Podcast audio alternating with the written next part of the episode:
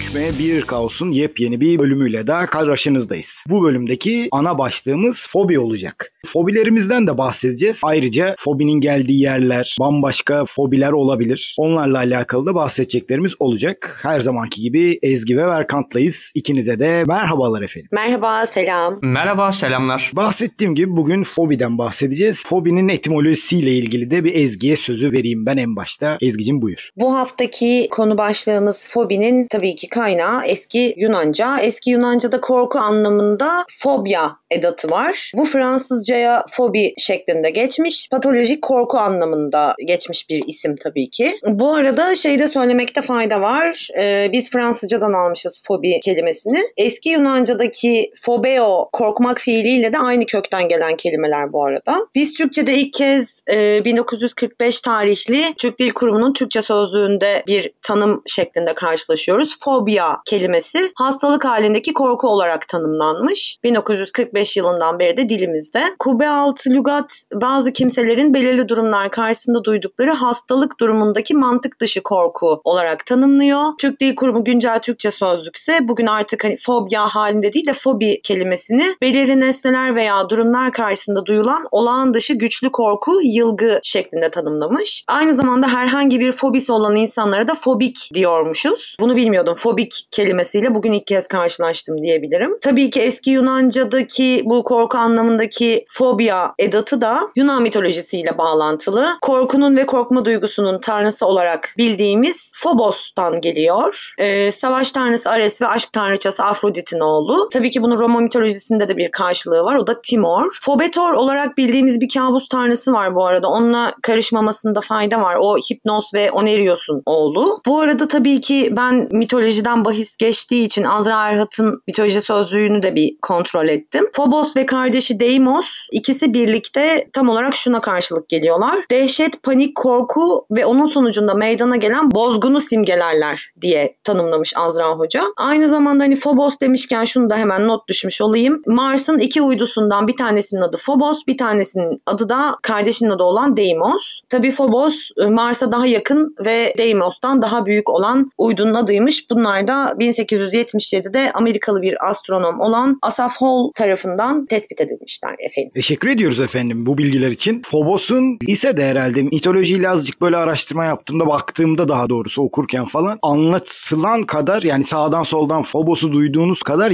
azılı olarak okuduğunuzda o kadar da korkutucu olamadığını anlamıştım ben.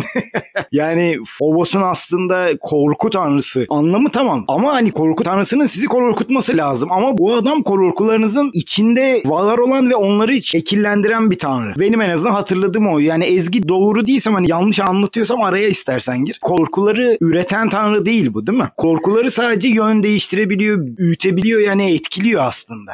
Sanırım şöyle ben de şöyle hatırlıyorum tam emin değilim ama Fobetor'la böyle bir benzerliği var. Fobetor kabuslarda o korkuların cisimleşmesini sağlayan tanrı diye hatırlıyorum. Phobos ama şimdi hani az önce bahsettiğim gibi Azra Erhat'ın sözlüğünden de bakınca korkudan sonra meydana gelen bozgunu simgeler diyor. Hani o çok direkt olarak o korkma durumundan değil de korkudan sonra olanlarla bağlantılı bir korkma durumu galiba. Korkudan sonraki etkileri dengeliyor ya da artırıyor olabilir ki en başta anlattığıma benzer aslında bu yani korkunun bir içinde onu değiştiren veya yani abartan azaltan değil. Korkudan sonraki hali değiştiren bir tanrı. Bence çok böyle ayrıntı bir tanrı ama e, Berkant'a atayım ben buradan sözü. Şu Phobos'la ilgili abi daha önceki okumalarında olsun herhangi bir yerde karşına çıktığında baktığında falan aklında kalan sende ne var? Phobos'la başlayalım oradan hobiye de zaten adım adım ilerleriz. Korku üzerine düşündüğümde veya okuduğum şeylerden aklımda kalan hep şu oldu. Kişiliğimizin bir bölümünü yansıttığını düşünmek hep bu aklımda kaldı. Fobi veya fobide bir de patolojik boyutu konuşuyoruz ya. Korku kişiliğimizin bir boyutu ama bunun kişiliğiyle insan obsesif hale gelirse, kişiliğiyle takıntılı hale gelirse, kişiliğinin ona sunduğu korkuları da günlük hayatını etkileyecek kadar ciddiye alabiliyor. Demek ki insan. Bu detay güzel geliyor bana. Kişiliğimizi sevdiğimiz ya da üretken, insanlara faydalı olan bölümüyle obsesif hale gelirsek başka bir sonuç elde edeceğiz. Kişiliğimizin korkan, endişeleri olan, kaygıları olan bölümüyle obsesif hale gelirsek başka bir hale geleceğiz. Ve o da işte fobi haline gelecek. İnsanın kendi kişiliğine dönük bir obsesyon ve o obsesyonun da farklı bir boyutu gibi geliyor bana fobi. Sanki şöyle nasıl diyeyim olağan akış içerisinde olabilecek bir şeymiş gibi gelmiyor bana fobi. O olağan akışın bir yırtılması, bir bozulması gerekiyor ve o da böyle obsesyonla olması gerekiyormuş gibi geliyor bana. Bir takıntı ile ilgili olması gerekiyormuş gibi geliyor. Ve bu da çoğunlukla sanki insanın kendi varoluşuna yönelik bir tehdit oluşursa mümkünmüş gibi geliyor. Bu tehdidi insan yanlış bir e, yerden de üretebilir. Yani çocukluğunda veya yetişkinliğinde saçma sapan bir olaydan dolayı kendine yönelik bir daimi tehdit olduğunu düşünmeye başlarsın ve o bir süre sonra o tehdidi haddinden fazla ciddiye almaya başlarsın ve bir süre sonra onu onunla sürekli hemhali olursun ve ondan kopmamaya başlarsın. Sürekli onun etrafında düşünmeye başlarsın ve nur topu gibi bir fobin olur diye düşünüyorum. Belki de Yani olayı çok doğru mu anladım ben? Şeyden bahsediyorsun değil mi sen? Fobinin ortaya çıkması için herhangi bir şeye karşı bir obsesyon lazım diyorsun. Okey ve bu obsesyonu da ilerlettikçe, büyüttükçe ya da devamlılığını sağladıkça da fobi olur elinde diyorsun değil mi? Evet evet bana öyle geliyor. Yani yanılıyor olabilirim tabii ki de ama şöyle yani yeteri kadar ciddiye alınan şeyler ancak fobiye dönüşür. Daha doğrusu yeteri kadar ciddiyetten fazlasında ciddiye alınan şeyler fobiye dönüşür demeye çalışıyorum. Ama şöyle bir durum var. Hayat ne tümüyle ciddiye alınacak bir şeydir ne de tümüyle umursanmaz bir şekilde yaşanması gereken bir şeydir. Yani hayat tümüyle komedilerle doldurulamaz, tümüyle fobilerle de doldurulamaz. İkisinin arasında bir yerde olmak gerekiyor. Ve şöyle bir durum var. Çok sevdiğim bir yaklaşım var. Sinemacılarda da çok olur bu. Trajedi artı 10 yıl komedidir. Trajedi artı 50 yıl daha da büyük komedidir. Zorlu bir örnek olduğunu biliyorum ama e, Nazi dönemindeki Yahudi soykırımı ile ilgili en çok mizah yapanların Yahudiler olmasını düşünelim. Trajedinin de artık son noktalarından bir olay ama 50-60 sene sonra bunun üzerine mizah yapıldı. Demek ki trajedi artı 10 sene bazen komediye dönüşüyor. Bir de şöyle olabiliyor demek ki. Trajedi artı 10 sene fobiye dönüşüyor. O zaman şöyle bir formülle üretilebiliriz belki. Fobi artı 10 sene komediye de dönüşebilir belki. Bir de bu yönünü düşünüyorum bazen. Mesela benim de ergenlik yıllarımda kendime bir fobi olarak ürettiğim bir şey değil ama çok bir tiksinme ve irkilmeyle, korkuyla baktığım bazı hayvanlar şu an o kadar da ürkütücü gelmiyor. Demek ki üzerinden 10 sene, 15 sene geçtikçe bunu biraz seyretmiş olabilirim. Komediye dönüştürmüş olabilirim bunu kendi içimde. Mantıklı bir yere geldik yalnız. Yani hani ben en başta sana Phobos'la ilgili ne düşünürsün diye sopa atayım diye bir istemiştim ama sen oradan alıp 10 yıl süren trajedinin veya trajediden sonraki bir 10 yılın fobi olabileceğinden bahsettin. Yani çok doğru bir yere geldik gibi Ezgi. Sen ne dersin? Buna hani korkuyla özellikle fobi arasındaki farklara da şu anda girsek daha iyi olur. Bu arada Berkant'ın şey demesine bir karşı çıkacağım. Belki bir alternatif de olabilir bu. Fobi artı 10 yıl batıl inanç da olabilir. Aa, Yani- Bu çok güzelmiş. Bu- Bunu çok sevdim. Bu güzel bir e, yaklaşım. Bu çok güzel. Ya sen Evet. anlatırken aklıma geldi. Çünkü hani mantıksızlaşacak belli yerden sonra o fobi. Çünkü mantıklı bir yere oturtamayacaksın ve üstesinden gelmek de bir isteyeceksin ama çevrendekileri anlattıkça o fobinin alanı da genişleyecek. Mantıksızlığı da artacak ve sonuçta elinde kalan böyle bir şey olabilir. yani o geldi aklıma benim. Ezgi'ye atayım ben şu anda topu. Sen bize Ezgi şu korkuyla fobi arasındaki bir farklardan bahseder misin? Bir de Berkant'ın anlattıklarına karşı da hani ekleyeceğin veya eleştireceğin varsa bir yer onu da alabiliriz. Şimdi aslında korkuyla fobi çok benziyor birbirine ve günlük hayatta korktuğumuz, endişe duyduğumuz ya da bizi kaygılandıran bazı şeylere de fobi olmadığı halde bunları biz fobi diye adlandırabiliyoruz. Şöyle ki yani korkmak aslında bir yani hayatta kalmaya çalışma biçimi, bir ön uyarı sistemi gibi ya da nasıl diyeyim bir savunma sistemi. Hani bir şeyden korkuyorsun çünkü kendine zarar gelmesin, başına bir şey gelmesin ki sen yaşamaya devam edebil diye. Birazcık böyle hani okuyup araştırmaya çalışırken karşılaştığım şey şuydu hani korkuyla fobiyi nasıl ayırt edeceğiz peki? Korku mu fobiye dönüşür, fobi mi korkuya dönüşür gibi bir takım tartışmalar var. Hani net bir şekilde şu ayrım yapılmış. Eğer bir şeyden sadece korkuyorsan bu hayatta kalmaya çalışma çabası bir ön uyarı sistemi olarak korkuyu psikolojik olarak kullanma refleksi ister istemez. Ama eğer o korktuğun şey senin hayatının olağan seyrine etki ediyorsa bu artık fobi olarak adlandırılıyor ve zaten patolojik de bir şey olduğunun üstüne e, ısrarla basmışlar. Zaten bir anksiyete bozukluğu olarak tanımlanmış fobi. E, hani şöyle gibi düşünelim. Ben örümceklerden pek haz etmiyorum ama herhangi bir yere giderken ya orada örümcekle karşılaşırsam diyerek gitmemezlik yapmıyorum. Ama eğer o noktaya gelirsem hani orada örümcek çıkabilir oradan deyip oraya girmemeye başlıyorsam, hayatımın olağan seyrinde bir değişikliğe sebep oluyorsa ya da örümcek gördüğümde bulunduğum ortamı terk edip gidiyorsam vesaire bunu artık fobi olarak tanımlamışlar. Bir Kayıttan önce de bundan bahsetmiştik ama ben böyle bir keskin bir ayrım olduğundan çok emin değilim Bezgi. Yani fobin hayatını etkiliyordur tamam ama etkilediği çapı özellikle kendin belirlersin yer yer. Hani tamam hayatını %100 etkilemiyordur. Bu %10 ya da %30 etkiliyordur. O zaman olamıyor mu yani fobi? Yani onu tabii uzmanına sormak lazım o kadar bilemeyeceğim ama belki ileriki dakikalarda bahsederiz böyle bana enteresan gelen e, fobilerle karşılaştım bugün ben. Baktığım zaman da mutlaka ki insanların bundan kaçındığını düşünebiliyorsun. Mesela belli başlı renklerden korkma fobileri var. Bunların her birinin farklı farklı isimleri var. Örneğin sarı renkten korkma diye bir fobi var. Kısantofobi diye geçiyormuş bu. E, muhtemelen o insanın hayatında sarı renkli hiçbir şey yok. Ama eğer sen sarı renkten bu şekilde korkuyorsun ama ya sarı renkte bir şey görürsem diye evinden dışarıya çıkmamaya başlıyorsan o noktada zaten gerçekten profesyonel bir desteğe ihtiyaç var ve sanırım o noktadan sonrası fobi diye adlandırılıyor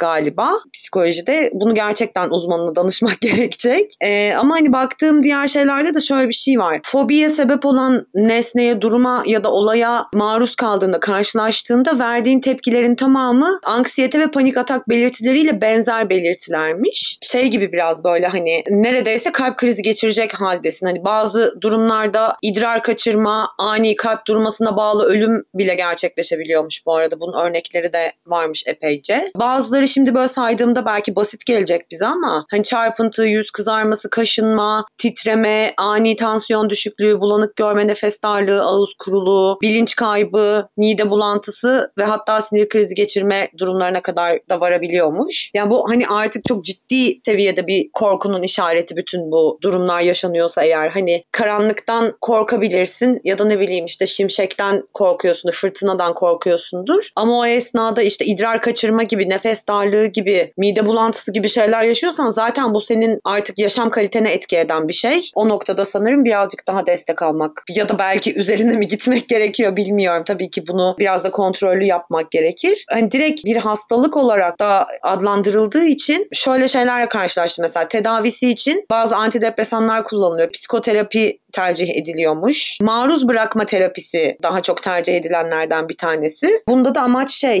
kişinin korkusuyla yüzleşmesi, işte bu anksiyeteyi nasıl yaşadığını fark ettirmek ve bu anksiyeteyle nasıl başa çıkacağını profesyonel bir destekle öğretmek şeklinde, bunu anlamasını sağlamak şeklinde devam ediyormuş. Tercih eder miyim bilmiyorum yani üstümde örümcekler geçsin istemiyorum ki. Hani maruz bırakma terapisine ben maruz kalmak istemem sanırım öyle bir durumda. Bu arada ilginç bir oran da var. Kadınlarda erkeklere oranla iki buçuk kat daha fazla görülüyormuş bu herhangi bir şeye karşı fobi oluşması durumu. Bir takım araştırmalar sonucunda ortaya çıkan oran bu. Bir de bir tartışma var tabii ki. Berkan çok sever. Ee, şartlı refleks mi yoksa bilinçaltı çatışması mı olduğu konusunda pek çok fikir ayrılıkları bulunmaktaymış. Bilinçaltı çatışmasını tabii tahmin edeceğiniz gibi Freud beyefendi ortaya atmış. Berkan Yani kadar. Berkant'a evet evet Berkant'a ben senin bu son sorduğun da dahil olaraktan 2-3 tane şey soracağım. Bir Ezgi'nin anlattığı kadar senin de gördüğün o korku ve fobi arasındaki ayrım o kadar net mi? İki bu üzerine gitme maruz bırakma erapisinden kasıt e, şöyle bir şey olabilir mi acaba? Karanlıktan korkan herhangi bir insanı kapkaranlık bir odada iki gün falan yalnız bırakmak gibi. Böyle bir örneğin gerçeğe dönüşmüş halini ben gazetede okumuştum hatırlıyorum ufaktım. Gazetede şöyle şey yapıyordu arkadaşları yani o çocuğu karanlık bir odada bırakmışlar iki gün. Galiba 6 saatte bir mi 12 saatte bir mi ne azıcık böyle açıp içeriye hani su atmışlar bir şey atmışlar. İki gün sonra döndüklerinde ama o çocuk ölmüş orada kalp krizinden. Böyle maruz bırakma tedavisi mi artık neyse onun adı. Bunun gerçekçi olabileceğine inanıyor musun? İkisi buydu. Ezgi bir de senin en son bir dediğin vardı. Üçüncü onu ben şu anda unuttum.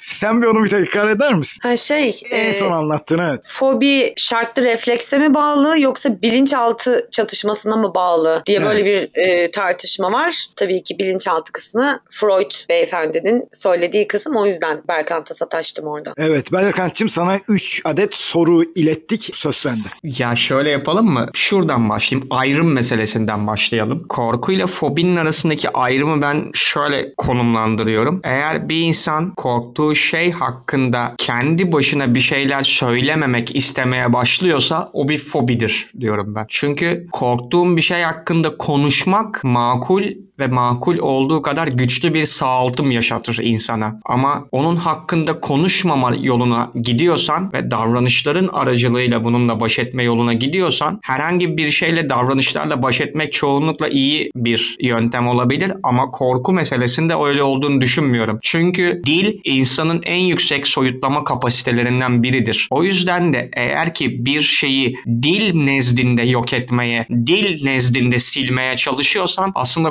korkudan fobiye sıçramışsındır demek istiyorum. O yüzden bir insan en çok korktuğu şey hakkında konuşmama yoluna gider diye bir iddia atayım ortaya. Hakkında konuşmaması da onun korktuğu şeyi artık korkmakta değil ona yönelik bir fobi geliştirdiğinin kanıtıdır diyorum ben. Benim ayrımım bu. Geçerli olmayabilir tabii ki de. İkinci mesele olarak da şunu düşünüyorum. Şartlı refleksle bilinçaltı. Dur arada başka bir şey daha ben sana dedim. Bu maruz Tabii. bırakma tedavisi mi yöntemi mi artık ne? Onun geçerli bir şey olabileceğine inanıyor musun? Oraya da geleceğim. Oraya da geleceğim. Bu zaten şartlı Tamamdır. refleksle bilinçaltı Ben zaten üstünden unuttun unuttun Yok. gibi bana geldi o yüzden pardon. ikna etme bölümünde manipülasyondan bahsetmiştik ya. Fikirlerimi size manipüle edebilmek için cevaplarımı ona göre kurguluyorum. İkna etmek için değil yani manipüle etmek için. Şöyle düşündüm. Şartlı refleks olan fobiler de vardır. Bilinçaltı olan fobiler de mümkündür. Bilinç altından gelecek olan fobiler günlük hayatı olağan akışı içerisinde yaşayan ve bunun hakkında bir düşünce derinliği geliştirmeyen insanlar da oluşmaz diye düşünüyorum. Biraz obsküratizm yapmış gibi oluyorum. Biraz elitizme çanak tutuyormuşum gibi oluyor ama kendi bilinç altınla yeteri kadar iletişim halinde değilse bir insan onun bilinç altından gelen bir korkuyu fobiye dönüştürmesini çok mümkün bulmuyorum. Çünkü onun bayağı bir eşelenmesi, üstüne zaman ayrılması gerekiyor. Fobinin geliştirilebilmesi için buna bir zaman ayrılması gerekiyor diyorum ben. Yani bu öyle kolay olacak bir şey değil. Hatta bu zaman bile bilinç altında ayrılması gerekiyor. Bir insanın bunu yapabilmesi için ciddi anlamda günlük refahına erişmiş olması gerekiyor. Sosyoekonomik skalasının belli bir seviyenin üzerine çıkması gerekiyor. Böyle bir araştırma var mıdır bilmiyorum ama ben yapılsa çok güzel olacağını düşünüyorum. Sosyoekonomik çıta yükseldikçe fobi görülme olasılığı ve yüzdesi artıyordur diye düşünüyorum ben. O yüzden şartlı refleks olan fobilerin ise biraz daha işte ergenlik yıllarında oluşan akran zorbalığıyla, siber zorbalıkla ve günlük olağan akışta gerçekleşen koşullarda gerçekleşeceğini düşünüyorum. Üzerine gitme terapisi ise işte buradan da ona çıkacağım. Şartlı refleks ile üretilmiş olan fobilerde üzerine gitme terapisi sanki biraz tutarlı olabilir. Çünkü şartlı refleksle üretilen fobiler muhtemelen benim anlattığım bakış açısında hayatın size getirdiği bir takım saçmalıklar, rezillikler, abeslikler, terbiyesizlikler, haksızlıklar, hukuksuzluklar üzerinden geliştirdiğiniz fobiler olacaktır. Deneyimlerinizden geliştirdiğiniz fobiler olacaktır diye düşünüyorum. Yani herhangi bir kadın veya erkeğin bir daha hiç hayatı boyunca romantik bir ilişkide bulunmak istememesi veya seks yapmak istememesi. Neden? Çünkü geçmiş ilişkileriyle ilgili bir takım sorunlar yaşamış olması ve bunların hayatını perişan etmiş olması. Böyle bir fobi belki üzerine gitme terapisiyle mümkün çözümü bilmiyorum. Ama bilinç altından doğan bir fobinin üzerine gitme terapisinden ziyade güçlü bir psikoterapi veya derin bir okuma, araştırma ve bunun üzerine ciddi bir düşünce mesaisi harcamayla ortadan kalkabilir diye düşünüyorum. Bilmiyorum. Yani şöyle bir şey olacağını düşünmüyorum. Bilinç altından kaynaklanan bir fobinin üzerine gitme diye bir şey bana mümkün gelmiyor. Çünkü bilinç altından gelen fobi muhtemelen düşünsel yollarla çok uzun sürecin içerisinde ince işçilikle insan zihninin kendi kendisini kandırması, manipüle etmesi gibi oya gibi işlenmiş bir şekilde çıkacaktır ortaya. Bu böyle basitçe üzerine gitmeyle değil de öyle bir fobinin argümanlarına karşılık yine başka bir rasyonel argümanlar sistemiyle bununla mücadele edilebilir diyorum ben. Manipülasyonunu bence gayet iyi yani. bir ortaya koydun bence. Katılmadığım noktalar var benim. Ezgi'ye de bunlarla alakalı sözü vermiş zaten olayım. Berk Berkant fobinin olabilmesini sanki bir ilinç altındaki korkunun ilinçli olarak öne doğru çıkartılmasına bağladı gibi anladım ben. Yani o bilinç altındaki korkunun üzerine gidip daha da onu büyütmek gibi. Hatta sosyoekonomik olarak belli bir seviyenin bir üzerindekilerin zaten normal hayatlarında yapacakları çok fazla bir şey yok diye kendi bilinçaltlarını değişmeleri daha rahat olura da bağladı ki o da bence doğru değil. Sen ne dersin Ezgi buna? Korkunun bilinç altında ilinçli olarak e, büyütülmesinden doğabilecek bir fobi. Şu anki olayımız o Berkant'ın anlattığı o başka türlü olamaza kadar geldik çünkü. Şuradan başlayayım. Sosyoekonomik farklılıkların fobinin ortaya çıkmasındaki etkisinden yola çıkarak düşündüğüm şey şu aslında. Şöyle örnek vermeye çalışayım. Köyde yaşayan birinin ve tarlada bağ bahçe işleriyle falan uğraşan, eken biçen insanların böcekten korkuyor olması ya da böceklerle ilgili herhangi bir fobisi olmasını beklemeyiz. Ya da bununla pek karşılaşılmıyordur öyle tahmin ediyorum ki. Daha çok hani şehirde doğmuş, doğa içerisinde çok fazla vakit geçirmemiş ve buna maruz kalmamış insanlarda böyle şeyler olduğunu düşünüyorum. Kendimden de yola çıkarak böyle düşünüyorum tabii. Bu anlamda sosyoekonomik farklılıkların böyle etki edebileceğini düşünüyorum. Tabii ki hani sadece bir börtü böcekten korkma üzerine bu çıkarımı yapamayız elbette ama sosyoekonomik olarak daha üst sınıfta bulunan insanların kendini didiklemeye, bilinçaltındaki bir takım şeylerin üzerine daha fazla giderek canım sıkıldı bugün neyin üstüne gitsem ve kendime ne iş çıkarsam gibi bir tarafından bakarak fobilerini ortaya çıkarttıklarını çok zannetmiyorum. Çünkü o birazcık elde olmayan sebeplerden korkuyor olmak da olabilir. Bir takım çocukluk veya ilk gençlik dönemindeki travmalardan da kaynaklanıyor olabilir. Kendimden yola çıkarak şu örneği verebilirim. Hani pandemi döneminde uzunca bir süre evde kalmanın etkisiyle galiba şu an bende bir trafiğe çıkıldığında özel araçla olsun ya da toplu taşımayla olsun e, metro dışında herhangi bir e, ulaşım aracındayken her an kaza olacakmışçasına böyle kaygı duymaya başladım ben bir süredir. Bu bir fobiye dönüşecek mi? Ben yarın bir gün işte arabaya binemez, otobüse, minibüse bilmem neye binemez hale gelecek miyim bilmiyorum tabii ki. O hale gelmesin diye de uğraşıyorum biraz. Kendi kendimi telkin etmeye çalışıyorum falan. Bugüne kadar hayatımda hiç trafik kazası geçirmedim. Ya da böyle çok yakınım birisi ciddi bir trafik kazası geçirmedi falan ama hani böyle bir şey oluştu. Bunun sebebi nedir bilemiyorum. Sosyoekonomik nedenlere de bağlanabilir mi onu da bilmiyorum. Tabii belki pandemi döneminde böyle bütün her şeyin dışında bir başka bir parantez içerisinde konuşmak gerekiyor da olabilir bunun için ama bu anlamda daha çok kişilerin hatırladığı ya da hatırlamadığı travmatik ge- geçmişlerinin biraz daha etkili olduğunu düşünüyorum galiba. Geçmişlerde evet yani onda hem fikiriz. Berkant'ın anlattıkları ama yani orayla çok bağlantısı mı çok emin olamadım. Geçmişle bağlantısı var evet ama bunun dümdüz sosyoekonomik güçle alakalı olduğunu söyledi o. Ben tamamen bunun karşısındayım yani abi. Sen bakalım azıcık daha belki açarsın ama sözü ben sana o zaman direkt vereyim. Çünkü Ezgi ile bizi şu anda tamamen karşına aldın yani.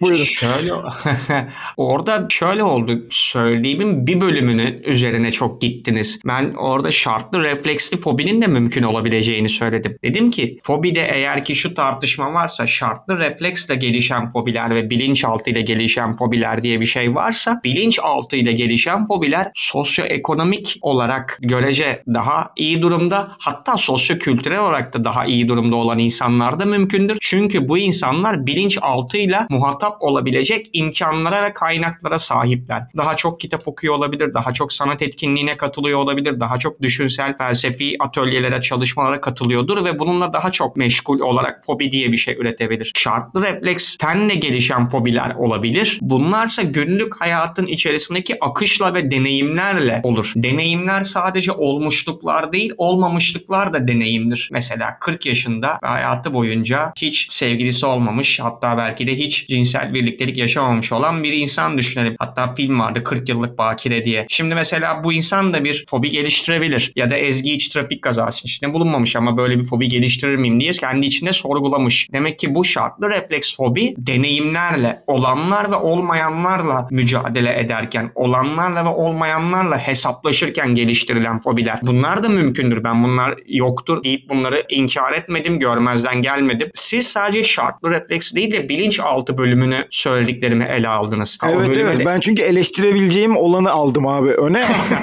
Şey, evet, hem manipüle fikir, yani. fikir. Evet, tabii. Allah Allah sen önce araştırırken iyi ben böyle söylediklerinin belli bir yerini alıp eleştirince bir şey oluyor kötü oluyor. Ee, şey ifşalarım ben yani manipülasyon ifşaları böyle.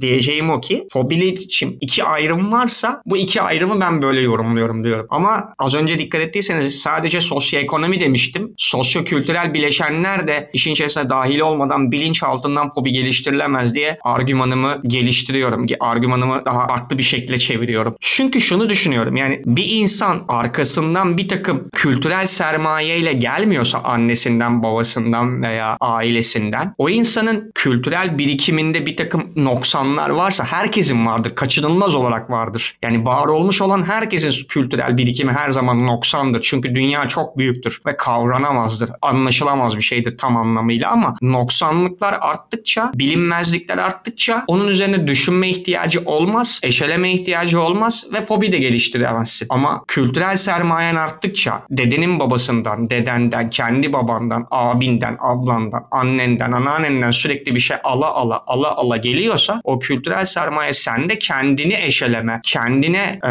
daha çok odaklanma, kendine takıntı yaratma, obsesyon yaratma ihtiyacını arttırır ki bu obsesyon meselesiyle de ilgili ilk başta söylediklerimle de bir miktar tutarlı oluyor. Böylelikle fobin artar. Yani şunu ileri sürüyorum. Bilinç altından üretilmiş fobiler şehirli fobilerdir. Kent soylu fobilerdir. Kaldı ki Freud'un da kent soylu, şehirli bir insan olduğunu ve Viyana'da bu kuramları ortaya sürdüğünü hatırlatalım. Mesela Freud için hep bu eleştiri getirilir. Yani şehir hayatının, burjuva hayatının kent soylu hayatının psikanalizini, psikoterapisini veya psikolojisini yapıyor vesaire şeklinde. Tamam evet öyle de olabilir ama bu onun yanlış olduğunu kanıtlamaz. Yanlış olduğunu başka şeyler kanıtlayabilir ama bu kanıtlamaz. Sonuçta bilinç altından üretilecek bir fobi şehirli bir fobi olur diye düşünüyorum. Bayağı bir şehirleri savunacağım derken şehir korkularını Evet. bile savundum.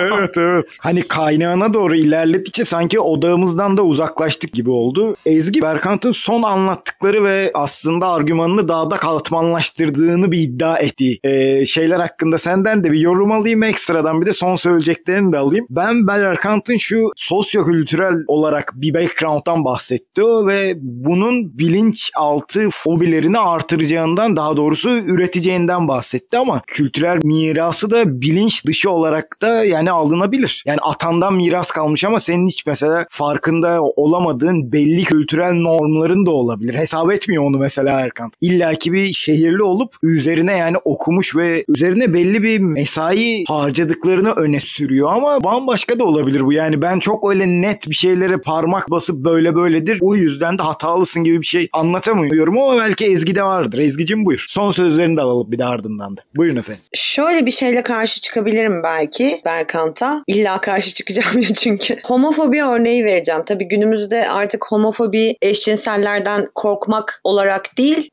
eşcinsellere olan ön yargı, nefret, şiddet her şeyi içeren şekilde kullanılıyor elbette homofobi kelimesi. Ama şimdi dönüp bakacak olursak şehirli insanların pek çoğuna anne babası muhtemelen homofobik insanlar. Aa fobik kelimesini bilmiyorum diyordum. Bayağı biliyormuşum bak. Kendi kendimi yanlışlayayım bir de. Pek çok insanın annesi, babası, dedesi, anneannesi, babaannesi falan homofobik insanlardır. Ama artık sene olmuş 2022 pek çoğumuz homofobik değiliz. Ya da olmamak için çaba sarf ediyoruz. Veya etrafımızda homofobik birilerini gördüğümüz zaman bunu kendi içinde yenmesini sağlayacak şekilde insanlarla konuşmaya, iletişim kurmaya çalışıyoruz. Bu anlamda katılabilir miyim? Berkant'ın söylediklerini çok emin değilim. Ama ben böyle birkaç tane ilginç fobi not etmiştim. Şimdi bunlar da Berkant'ı destekler nitelikte şeyler olacak. En çok Oh, güldüğüm fobi en yani yere geldik. yani dinleyenler arasında böyle bir fobisi olan varsa gerçekten özür dileyim ben peşinen ama ben buna çok güldüm bu fobiye. Anatidae fobi. Okuyamıyorum bile.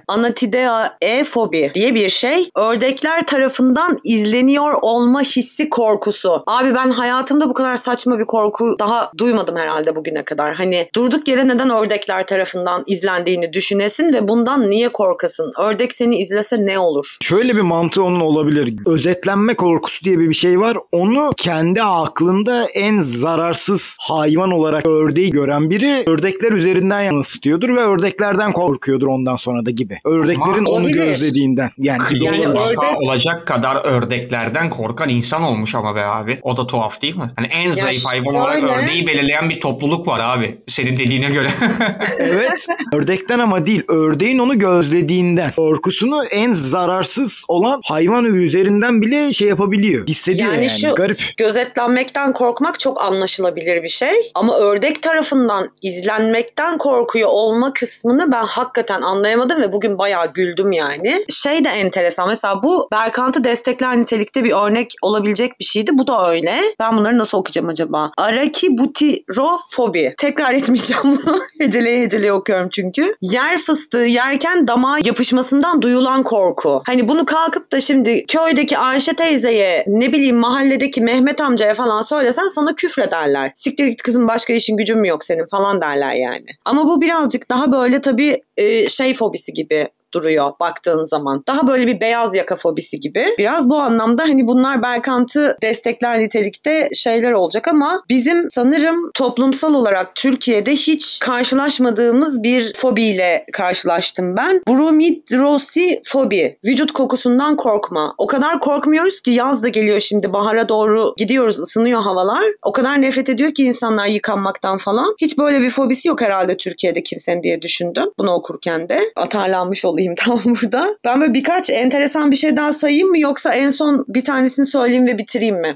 Süremiz ne kadar var bilemedim Bence ama. say. Say say. Say say. Filemafobi diye bir şey var. Öpmekten, öpüşmekten korkmakmış bu. Pandemiyle birlikte daha da coşmuş olabilir tabii bu korku. Ee, öpmekten ve öpüşmekten korkma. Onun dışında bununla karşılaşmışızdır sanırım. Ablütofobi diye bir şey var. Yıkanmaktan korkma. Akustikafobi var. Belirli seslerden korkma. Bu şey gibi ambulans sesi, yangın alarmı sesi gibi hani sesin çok şiddetiyle ya da yüksekliğiyle alakalı değil ama belli başlı seslerden korkan insanlar varmış. Berkant'ın seveceği bir şey var. Aritmofobi sayılardan korkmaymış bu da. Sayılardan niye korkuyor insanlar bilmiyorum ama Çok çok güzel. Harika. bunu da İsmail sevebilir. Bibliofobi var. Kitaplardan korkma. O da Türkiye'de sıkça rastladığımız fobilerden bir tanesi galiba. Atasporumuz. Ee, tabii tabii. Geliofobi diye bir şey var. Bu da gülmekten korkmaymış. Enteresan geldi. Hani sürekli asık suratla oturuyor mu insanlar bilemiyorum. Bazı renklerden korkma durumları var. Sarı, beyaz, siyah ve mor renkten korkma için böyle özellikle ayrılmış ve isimlendirilmiş korkular var. Selenofobi diye bir şey var. Bu da aydan korkmaymış. Sanırım ay gökyüzünde arıza endam ederken dışarı çıkmıyor bu insanlar galiba. Ürofobi diye bir şey var. Bu da tahmin edersiniz ki idrardan korkma. İdrar kaçırmaktan korkma değil ama idrar idrarın kendisinden korkuyor olma. Sanıyorum ki bu insanların hayatı gerçekten çok zordur. Venüstrafobi var. Güzel kadınlardan korkma. Ama bu aşık olma dürtüsüyle bir korkma değil anladığım kadarıyla. Ve sonuncusunu söyleyerek bitireyim. Fobofobi diye bir şey var. Bu da korkmaktan korkma. Nasıl işliyor sistem? Bunu biraz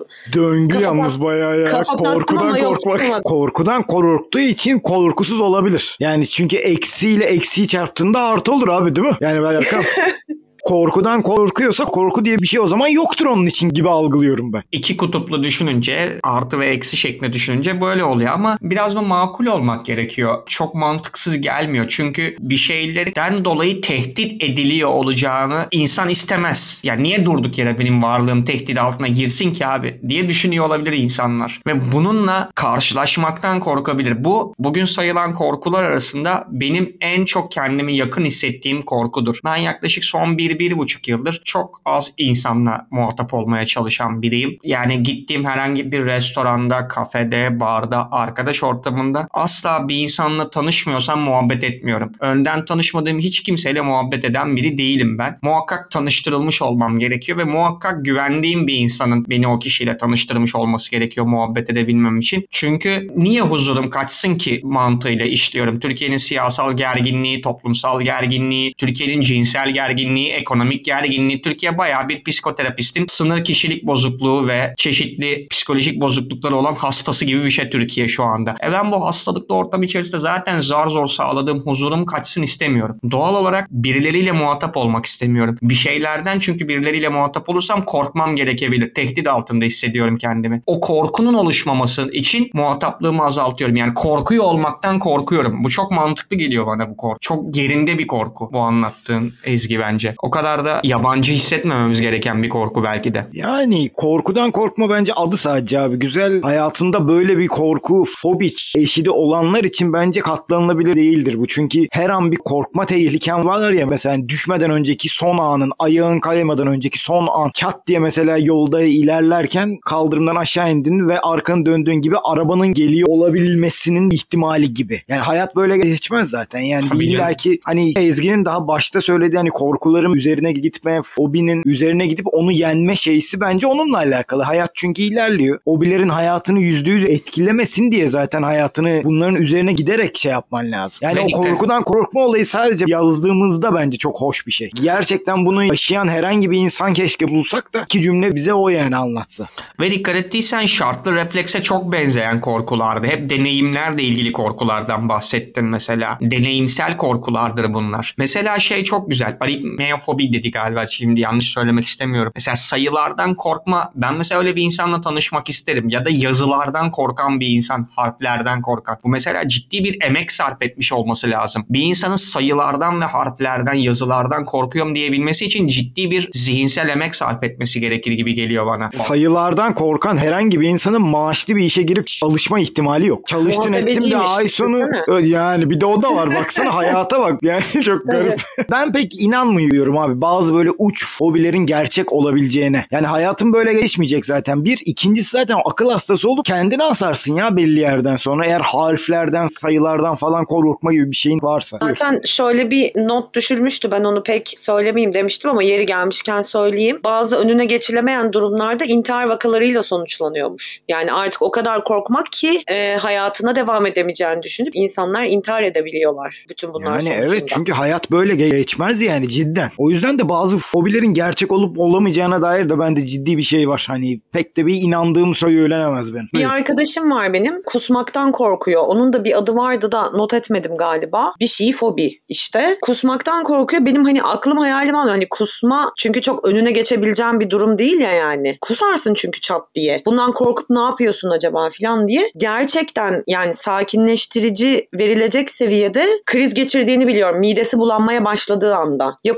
kusarsam diye korkudan. O yüzden hani hakikaten o derecesi çok tahammül edilebilir bir yaşantı değil. Zor, cidden çok zor bir yaşantı biçimi oluyor insanlar için. Ya, evet. İkinize de ben teşekkür edeyim. Bayağı hoş oldu bölüm. Biz de teşekkür ederiz dinleyen herkese ve sana. Ben teşekkür ederim dinleyen herkese. Böyle bir değişik bir bölüm oldu. Ben hiç böyle bir konuşma geçeceğini düşünmüyordum yani. Bilinç altından gelen korkularla şartlı refleksler arasında bir ayrım yapacağımızı bile düşünmemiştim ki bu çok güzel bir ayrımdı. Ben dinleyen herkese teşekkür ediyorum. İyi haftalar diliyorum herkese. Tanrı ile başladık. Tanrı hakkında bize ne anlatırsın diye Berkant'a topu attık ki öncesinde zaten bize Ezgi fobinin geldiği yeri anlatmıştı. Oradan da geldiğimiz nokta korkudan korkmak oldu. Umarım hoşunuza giden bir bölüm olabilmiştir. Bir bölümü daha böylelikle bitirmiş olduk. Hepinize bay bay.